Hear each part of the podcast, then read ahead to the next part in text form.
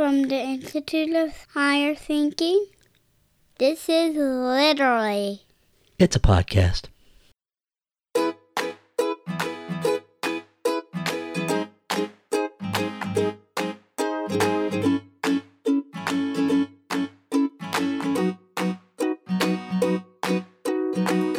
Welcome to Literally, the podcast where great writing meets guilty pleasure. I'm your host, Scott Garner.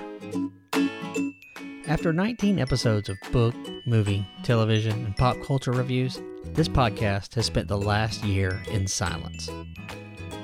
Not really our style. We now return with 12 straight days of reviews by Literally's co host, my partner, Crystal De Laurentiis. And since it's the holiday season, we couldn't resist calling it the 12 Days of Crystal. Day, Crystal and I will discuss one of the books on her list. Spoiler alert, she liked them all. As much as this is a return to podcasting for us, it's also an excellent chance for our five faithful listeners to find a gem to give to the book lover on their holiday list. Or, if you're only now listening to the podcast in July, it's a fine list of suggestions for beach books. We have you covered. Here's a little bonus you get in today's episode. If you listen closely, you can hear my son and his best friend playing in the background. I promise no children were hurt badly in the recording of this episode. It's the ninth day of Crystal, and if you haven't gotten the hot gift for your kid at this point, yeah, Amazon's your best bet because you're not going to find it on the shelves. Yeah. I mean, you could always just recycle a gift, you know, get that old Tickle Me Elmo, pull the fur off, be like, ah, new gift. Look, Oh, yeah. it's totally different. Yeah, totally different and, and horrifying. yeah, all right. Well, you know, your kids get older. They're just not into cute things anymore. Yeah, no. Speaking of totally different, we are doing Cloud Atlas by David Mitchell Yes, we are. today. And that is a book that's quite different. And when it was first announced they were going to make it into a movie, a lot of people went, yeah, good luck with that. And then the Wachowskis showed up. And they made a movie out of it, which I've seen. Yep, I've, not- seen it too. I've not read the book. I have I have the book and I've read excerpts of it, but I've not read the whole book. I read the book after I saw the movie, but I did, um, you know, I read up about the book before the movie came out, Mhm. which was probably the only reason I went to see it because I wanted to see how they dealt with the way he structured the book. Right. Um, and I think for what they were going for, they did really well at, at making that work. Let's go ahead and give people kind of an overview. It's it's it's hard to spoil to spoil the book because there's there's not a lot of huge twists and turns in the plot. It's- no, and and the way more- it's structured, there's different sections with essentially different stories. Anyway, Right. Um, basically, uh, you will start reading the book and be uh, reading about um, who the name of the character is totally blanking on me. But if you've seen the movie, he's the one that's uh, on the boat Right. and traveling back to San Francisco. Um, it starts off with his journal, and you're you read up until it just sort of stops abruptly, and it start then you start the section that's about um, the musician. And at some point, it gets ref- it, there's the reference made to he's reading this journal by this guy who's Right. traveling across the Pacific. And then his story sort of stops in the middle, and then you get to hear about um, Luisa Rey, and one of the characters from the previous story pops up to sort of connect those two. Right.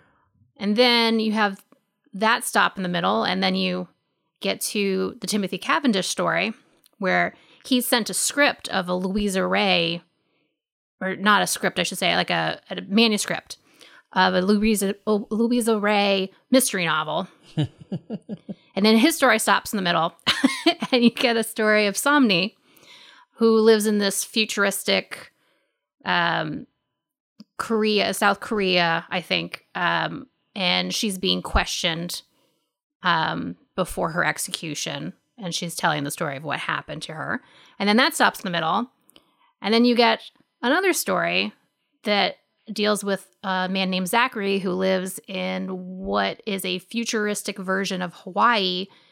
And it's totally written with like a pidgin sort of tongue, Mm-hmm. um, which once you get started reading it, it does make sense. Um, it's kind of got that same familiar rhythm that you, if you've read Huckleberry Finn, Right.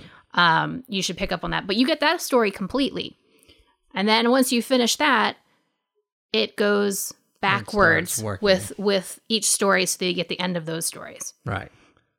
Yeah, and in the movie they threaded it differently in the sense that they they cut it into many more segments than kind of And jumped they around in overlapped a lot more, yeah. they overlapped and and one of the cool things they did in the movie I thought that that that made a lot of sense was they used the same actor to portray different characters which kind of gave you a visual clue to Well, and the and the idea too is that um and, and you get this a little bit from the book as well, is that there's a connection between the main characters. right That they are sort of um the, the idea of like they're a reincarnated soul. yeah exactly and and the way they do that with the movie is with like a little visual prompt which also kind of gets used in in the book although it's one of the zachary character is actually different from Right. in the book Yeah. Well, that's another one that's that's on the giant to read pile that I have, and for a lot of the same reasons. I did enjoy the movie. I thought the movie was pretty well done. It was long. It's a long, long movie, and like a lot of the Wachowski stuff, it was real visually pretty. But every now and then you scratched your head about some of the decisions they'd made.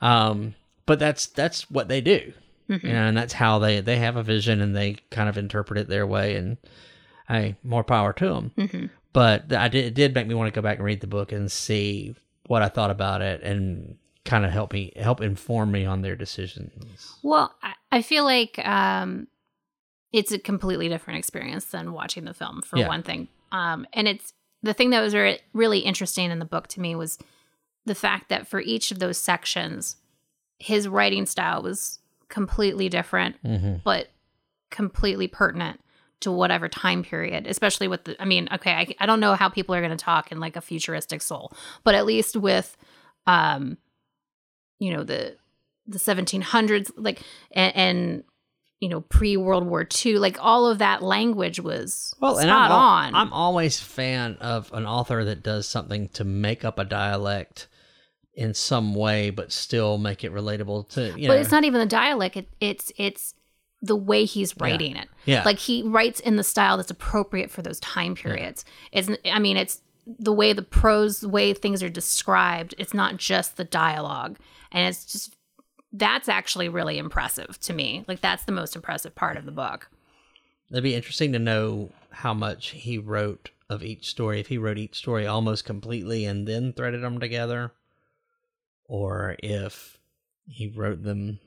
I mean, that's. i I'm will have to go. I'm gonna have to go back now and, and take a look at that and see. well i did um i, I remember looking at a few things online where um people had discussed the the inconsistency with the the main character being the same person Mhm. And I think one of the ones that people have an issue with is Timothy Cavendish because it doesn't seem like he really offers anything in terms of like a a personality Right. shift in any particular direction. And my takeaway with reading the sections where he's the narrator, he strikes me as an unreliable narrator. He really builds himself up to be someone that he isn't. And I think the movie does a better job of exposing that hmm because he's very oblivious in the book. Like stuff happens and you're like, dude, that is not you are reading the situation completely wrong, you know.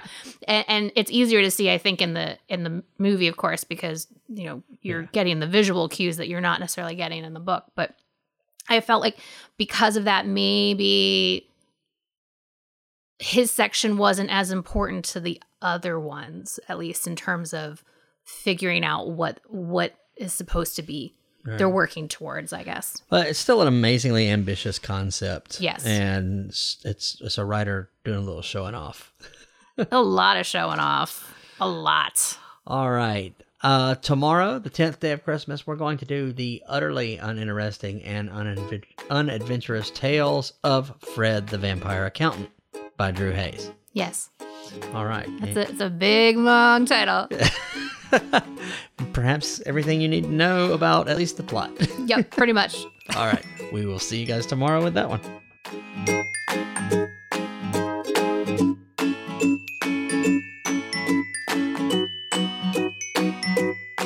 And so, from the Institute of Higher Thinking, that's it for this episode of Literally. Be sure and check us out at our webpage, literallyapodcast.com. You can also follow us on Facebook, where we are literally a podcast. Yeah, you can't get much more simple than that. On Twitter, we are at LAPC Twits. Over the next few months, we're going to be looking to grow and evolve literally. So if you'd like to be part of that on a volunteer basis, because we can't afford to pay anybody, um, let us know. Perhaps you'd like to be a contributor or help out maybe with some of the audio side of things. Uh, drop a line on our Facebook page where you can reach me at scott at literallyapodcast.com.